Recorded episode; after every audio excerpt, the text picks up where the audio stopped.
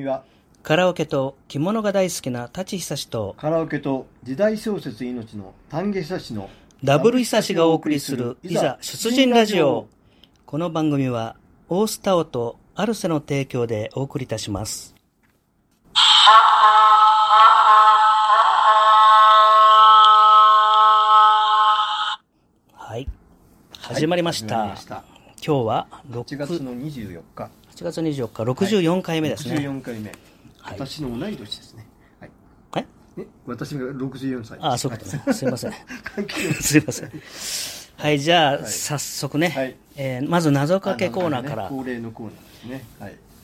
まあ、大体順番、弟子ではないんですけど、私の方から。今日は京子さん1作品と私が1作品で。はい、楽しみですね。はい、じゃあ、とっとできますね。はい、よろしくお願いします。京子さんの謎かけ。はい。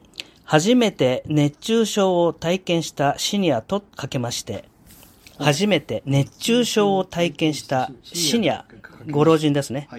シニアとかけまして、お茶漬けをしようと思ったらお茶っ葉が切れてました。と解く。長いな。その心は、万事休す。なるほど。休すね。休すね。うまいですね。うまいな。うまい。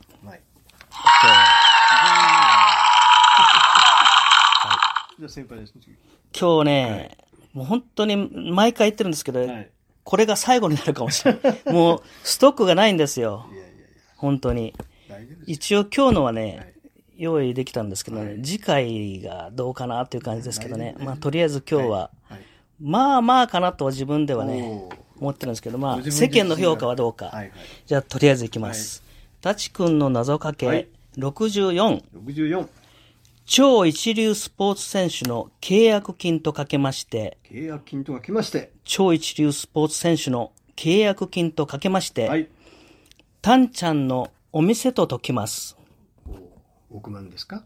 その心は、はい、奥がつきます。うん、奥ね、これいいでしょ？うん、まあ。言っちゃったもん、先に。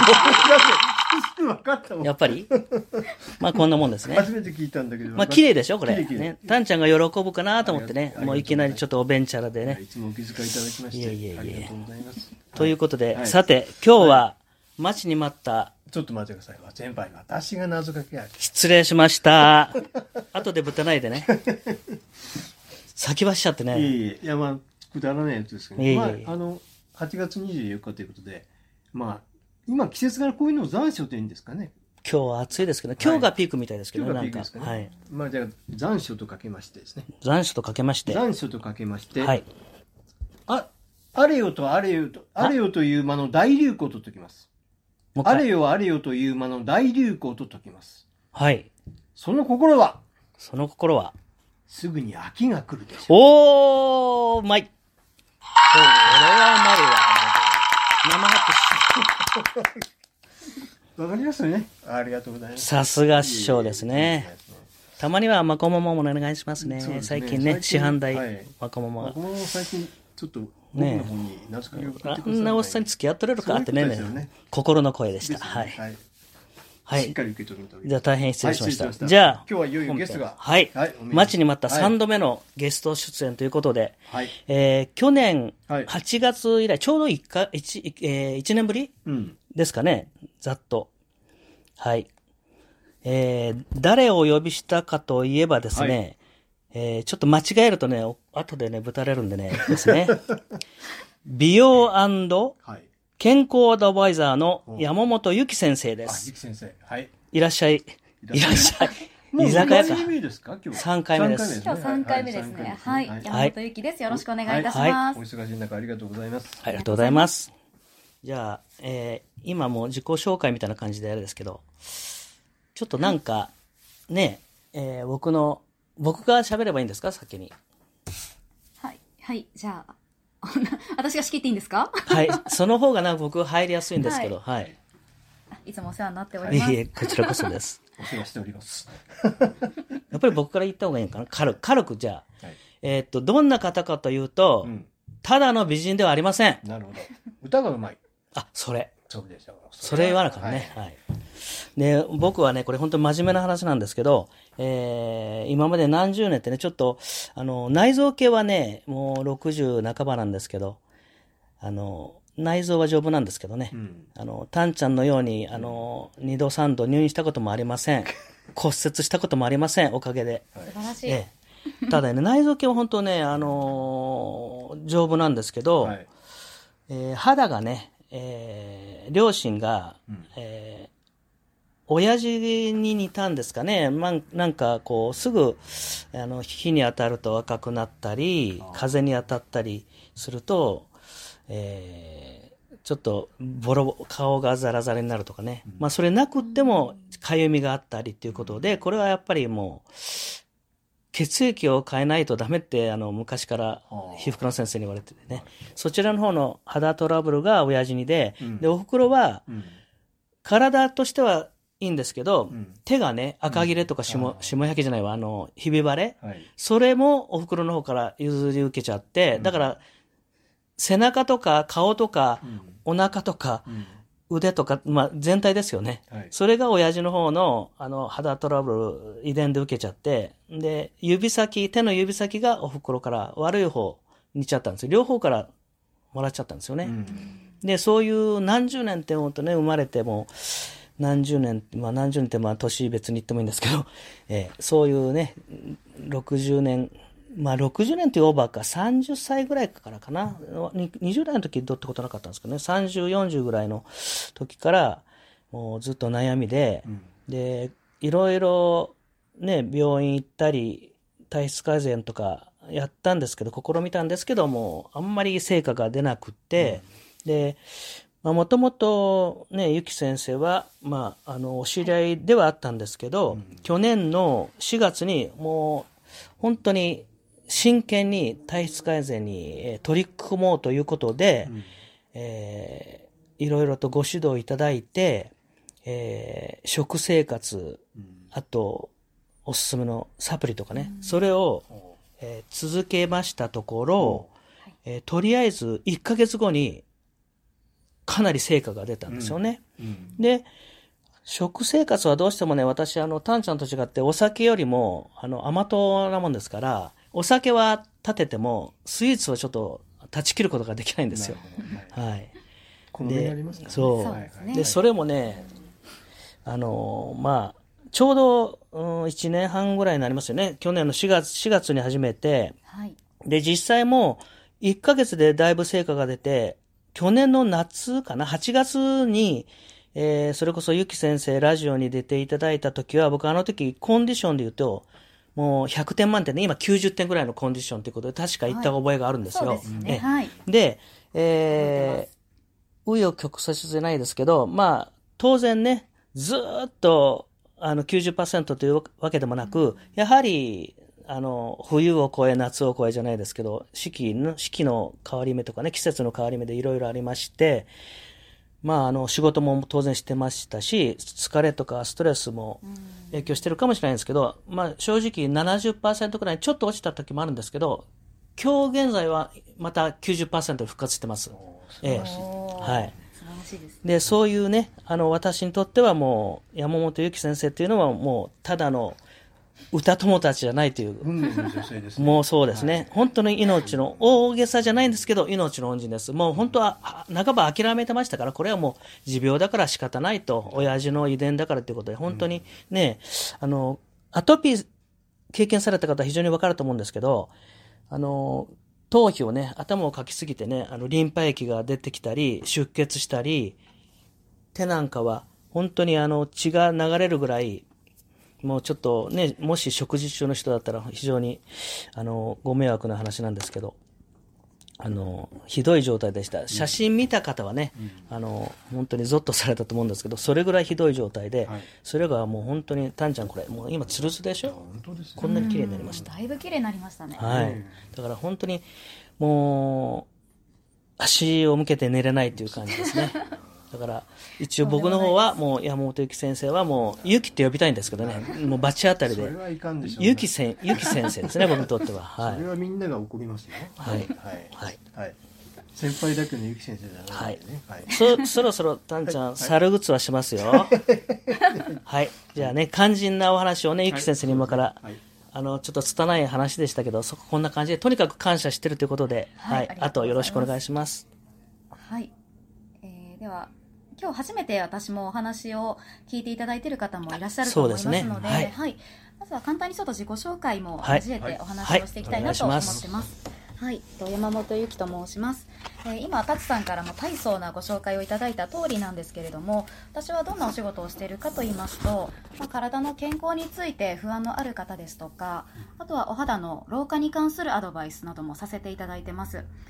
大体このラジオで今日3回目なんですけれども、やっぱり達さんだったりとか丹下さんだったりとかお話をさせていただく内容ってやっぱり健康のことが多いんですけれども、それともう一つビューティーアドバイザーとしても仕事をさせていただいてまして、はい、お肌に関してのお手入れだったりとかそういったことのアドバイスも日常させていただいてるっていうのがあります。もともと美容師さんですもんね。あ、そうですね、もともとはずっと保育園から美容師を実は目指してまして、はい、で美容室就職したけれどもちょっと理想と現実の違いが大きくありまして、ちょっとこれからどうしようかなって思った時に、いろんなご縁があって今があるっていう感じではあるんですけれども、はい、ちょっと私のお話も少しさせていただきますと、はい、お願いします、はい、私実は1型の糖尿病でして、はい、14歳の時から中学2年生の時から発症していまして、世間でよくコロナが今流行ってるのでテレビでもよく糖尿病の人は危ないよとかいうお話って聞かれる方が多いとは思うんですけれども、まさにその病気っていう感じなんですよね。なのでやっぱり昔からもう毎月風邪をひいてたりですとか、もう季節関係なく、あとはニキビ肌でもうどうしようもなく肌が荒れていたりですとか、あとはもうそんな自分だったからこそマイナス思考だったりとか、いろんな綺麗な子を見ていいなってちょっと斜めに見たりですとか、そういったところがあった自分だったんですけども、でもそんな私は何をしても治ることもないし、もうそれがずっと当たり前だっていうふうに思ってたんですね。で、達さんが先ほどお話をしてたようなそのお肌が弱い状態っていうのももう当たり前だと思ってたしっていう話をさっきおっしゃってたと思うんですけども、私も実はそういうふうにずっと思ってたんですね。で、アドバイザーさんに私も出会って健康に関しての考え方が180度変わったっていうのがきっかけで、今私もこういったアドバイザー側のお仕事をつかせていただいたっていう流れではあるんですけれども、はい、おかげで、私もですねお肌の炎症もなくなったりですとか、自分で体質をコントロールすることができる考え方が身についたので、疲れやすいですとか糖尿病の方って結構疲れやすいんじゃないって心配される方がすごく多いんですけれども、そういったことが特に感じることがそんなにないと言いますか、はい、楽しいことも素直にはしゃぎたいって思って日々過ごしてるんですけれども、今人生において私がすごいもう外せないなって思うのって、やっぱり美味しいもの食べて美味しいって思ったりですとか、あとは綺麗な景色見に行って綺麗だなって思ったりとか、そういった仲間たちと一緒に楽しむ人生にしたいなっていうところは外せないなって思ってるんですけども、やっぱり自分が健康でいるですとか、あとはスキンケアだったりとか自分のコンプレックスをなくすっていうことって、やっぱり家族にも心配をかけなくて済むっていうところだったりですとか、あとは病院に行く時間も大病院とかに行くと1日がかりで治療を受けたりとかするんですけども、そうですね、ですよね、もうそういうことだったりとか、医療費もお友達だったりとか家族との楽しい時間に変えられるって、すごく人の幸福度を上げていけるものだなっていうふうに思うんですね。はい、という自分の経験から少しでも皆さんの幸福度を上げるお手伝いをしているという感じで今仕事をさせていただいている次第です。一ついいですか、はい、たんちゃんはい、糖尿病って1型と2型あるって知ってた？知りませんでした。僕も最近ゆき先生に教えてもらって、A 型2型じゃなくて1型。そうそうそう、はいはい、女型って言うの。で、普通じゃ変な話、はい、糖尿病っていうとなんか飲んだくれの親父が患う病気っていうイメージを僕持ってたんですけど、不摂生の塊が糖尿病。そうそうそうそうそう、あなたのようなね。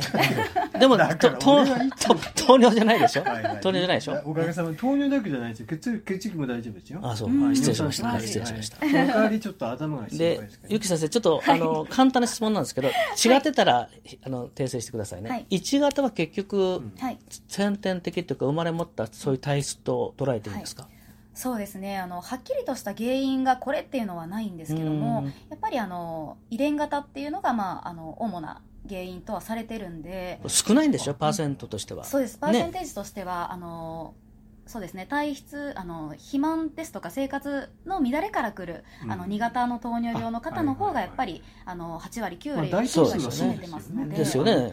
だからそれすごく勉強になって、ね、ショックですよね。別に私何にも悪いことしないのになんでこうなったのってね。そうですね、最初やっぱり受け入れるのが大変だったというか、うん、なんで私だったんだろうっていうところでしたね。15歳ですか。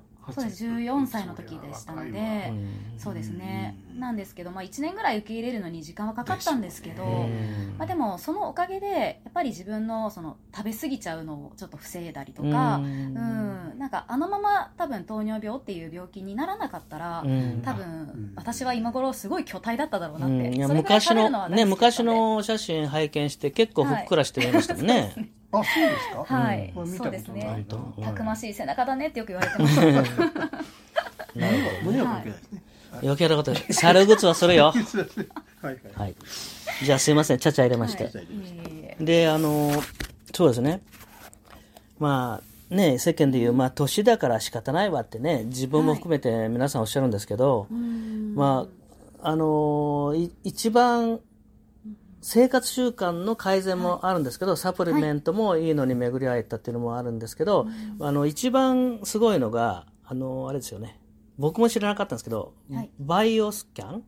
あ、そうですね。タチさんが体質改善で、毎月、測っていた健康チェックですね。あれは、何度も聞いてすみません。あれは結局、磁場で、電磁波なんですかね。なんか、手を機械に当てるだけで、右手を当てるだけで、あれ別に左手でもいいんですかね。そうですね。基本的には右側で。左利きの人でも右。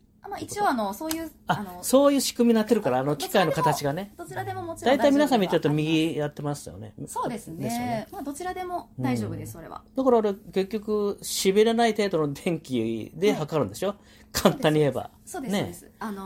光の力で中にある物質を測定するっていうことができるものになるので、そんな機会があるんですね。そうなんです。でその証拠写真ラジオのね、収録の後アップしますのでね。で僕今年の2月でした。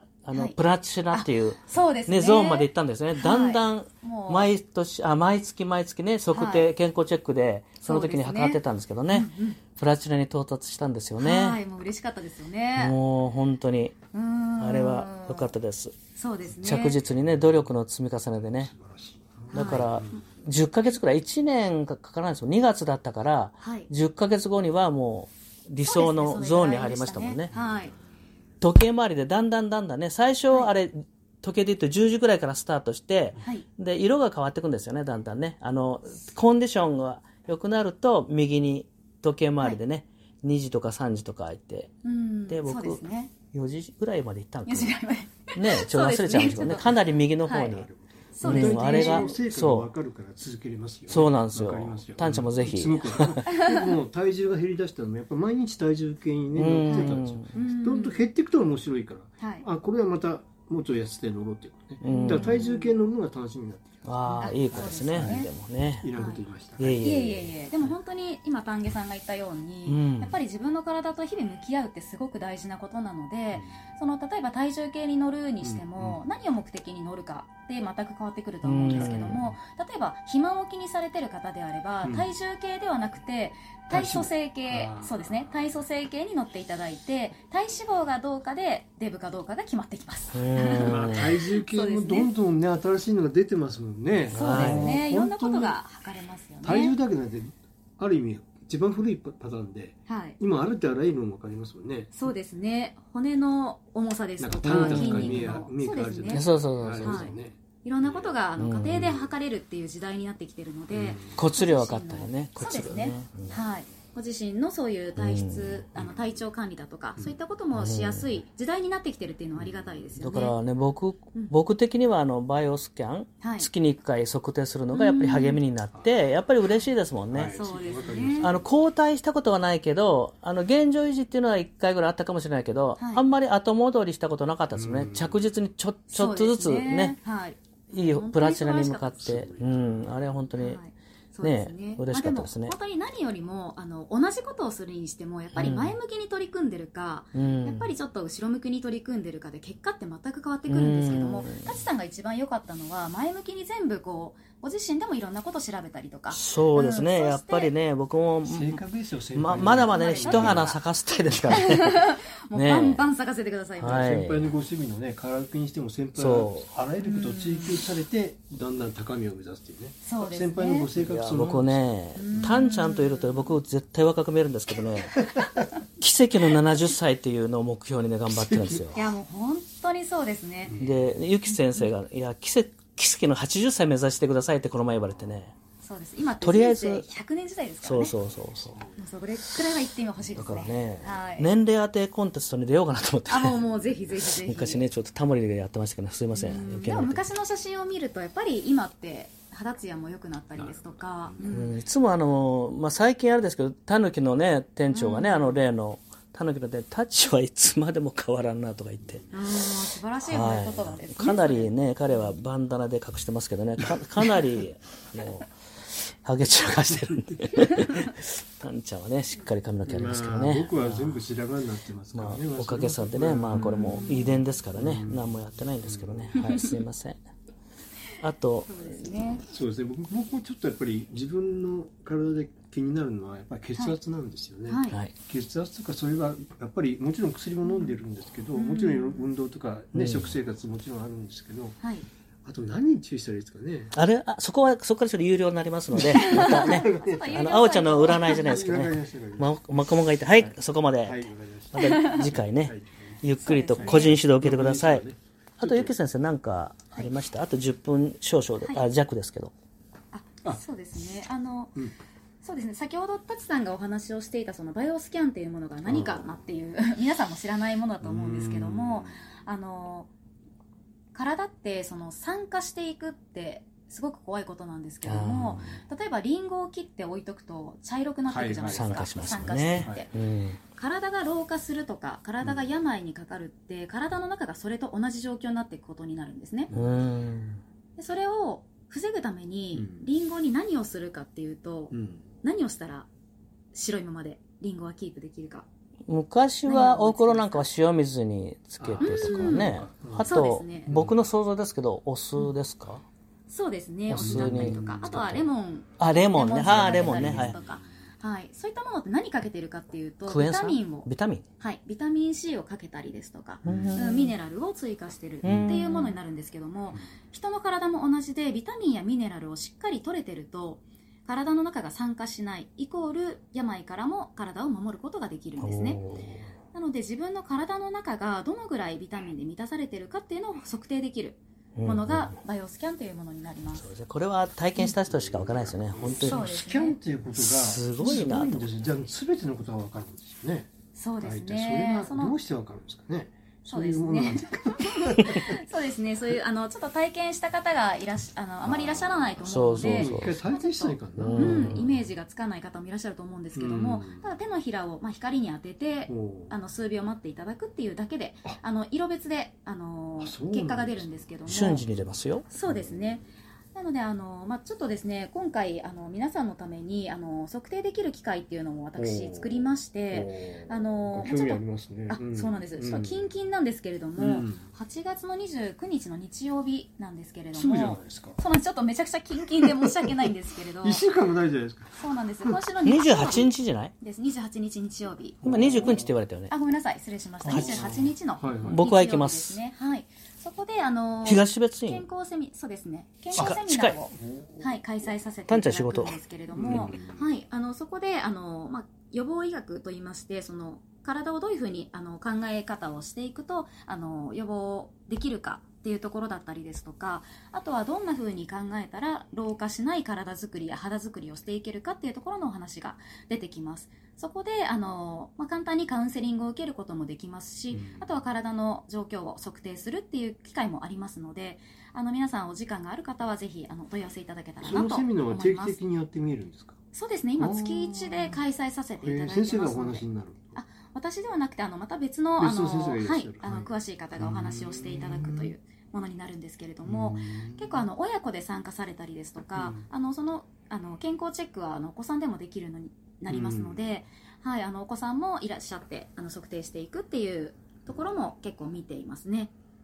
はい、いやもうね何回でも言いますけどね、僕が本当にねこの年になって何が一番大切かと思うのは健康なんですよね。うん、確かにね。もう全てですよ。そうですね、うん、もう本当になんかいろんな方お話を伺ってるんですけれども、やっぱり30代超えてくると今までにない症状っていうのが出てきたりですとか、うん、あとは今までになかったシワが増えたりですとか、シミが増えたりとか、そういった老化に関する悩みっていうのも増えてくる年代になってきますので、うん、その段階で見直しが必要と思って私はお仕事をさせていただいてるんですけれども、うんはい、なのでもう痛みがないから大丈夫ではなくって、うん、お薬がないとちょっとやばいとか、そういったことも必要だ、そういったところもちょっと見直すきっかけになったらなって思ってます。はい、本来そういう痛みなんか出てからでは遅いんですよね、うん、そうですね。予防医学っていいんですか、うん、そういうのありますよね。はい、要は事前に防ぐってことですよね。そうですね。例えば体のシグナルとしては、例えば疲れやすいですとか、偏頭痛とか、生理痛だったり、うん、肩こりやめまいとか、眠りにくいとか、疲れ目とかだるさだとか、そういったところも体のシグナルとして捉えていただいて、その段階でご相談いただければ病院に通う前に止めることができるというものになってきますので、はい、いろいろ物が不足する、ビタミン不足とかね。そうですね、はい、貧血はダメですね。貧血は余計なこと丹下さんにご相談するという感じで、はい、お願いしたいと思います。はい、お任せください。ゆき先生、あとなんか、はい、喋り残しとかありました？そうですね、うんまあ、私今こういった機会をいただいてお話をさせていただいているので、はいはい、またもし個人的にご相談ですとか何か聞きたいなということがあれば、はい、個人的にご相談をいただくメールを載せていただくと思いますので、じゃあ先生のいろんな電話番号とか、そういう個人情報でもお話しくださるんですかね。お問い合わせいただく。そうですね、ご連絡をお問い合わせいただければ、うんはい、お話を伺うことはできますので、また後でねその連絡先とかは貼り付けますのでね、はいはい、ぜひよろしくお願いいたします。はい、いやいいお話でしたね。一応よろしいですか？まだ2、3分ありますけど。聞きたいことありますか？いやですからはい、あそうそうだから、うんうん、健康に対する、はい、じゃあ何が一番大切でしょう。じゃあ健康の体を維持するためには、はい、何が一番大切だと思います？酒を飲むな。それができたら苦を信じてね。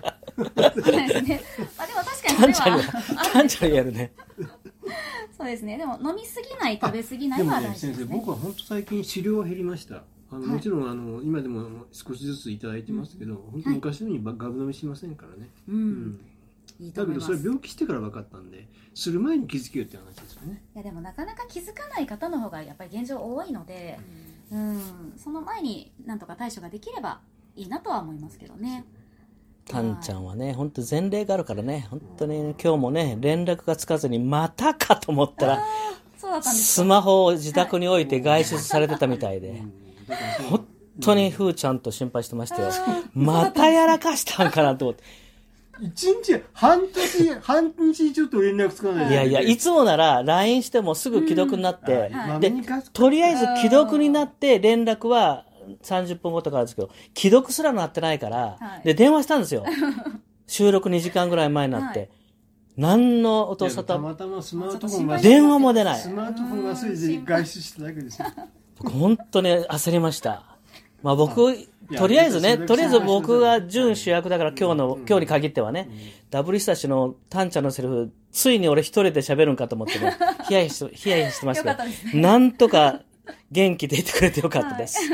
はい。ご心配かけました。本当に次からよろしくお願いしますね。もう収録の日以外はどこで何やってろうが、のたれしにしよう。いいんですけど、本当に特にこれはね、今日は特にね、ゲストが大事なゲストさん見えてたんでね、本当に緊張しました、今日は。本当に緊張しました。まあ、元気でよかったです。はい。まあ、どっちにしてもあれですね。まあ、皆さん健康が一番、元気が一番いう、感じですね。はい、まとめとしましてはね。そうですね。はい、本当にもう先ほどのカラオケもそうですし、うん、なんか遊びだったりお酒もみんなやっぱり健康体がなければ、そうですね、健康じゃなければ楽しくない。そうですね。うん、歌も楽しくない。楽しくない。酒も楽しくないっていうことね。飲み会も楽しくない。はい。はい、そういうことで結論が出たようですね。ありがとうございました。じゃあ今日は、あ、そうだ、はい、軽くまだちょっと時間あるんで、はい、次回は9月の14日、はい、水曜日、はい、アルセ今年開店10周年の周年のイベントの後の収録になりますんで、はい、まあ、どうせまこもま出演嫌だって言われたんで、ね、先日チーマムリセちゃんにまたゲスト出演していただくことをね、楽しみですね、約束してありますんで、65回目はまた今日と違った意味で皆さん楽しみに待っててください、はい、ということで、はい、本日は、はい、いつも神そう美容&健康アドバイザーの山本由紀さんをお迎えしてお送りいたしました。どうもありがとうございました。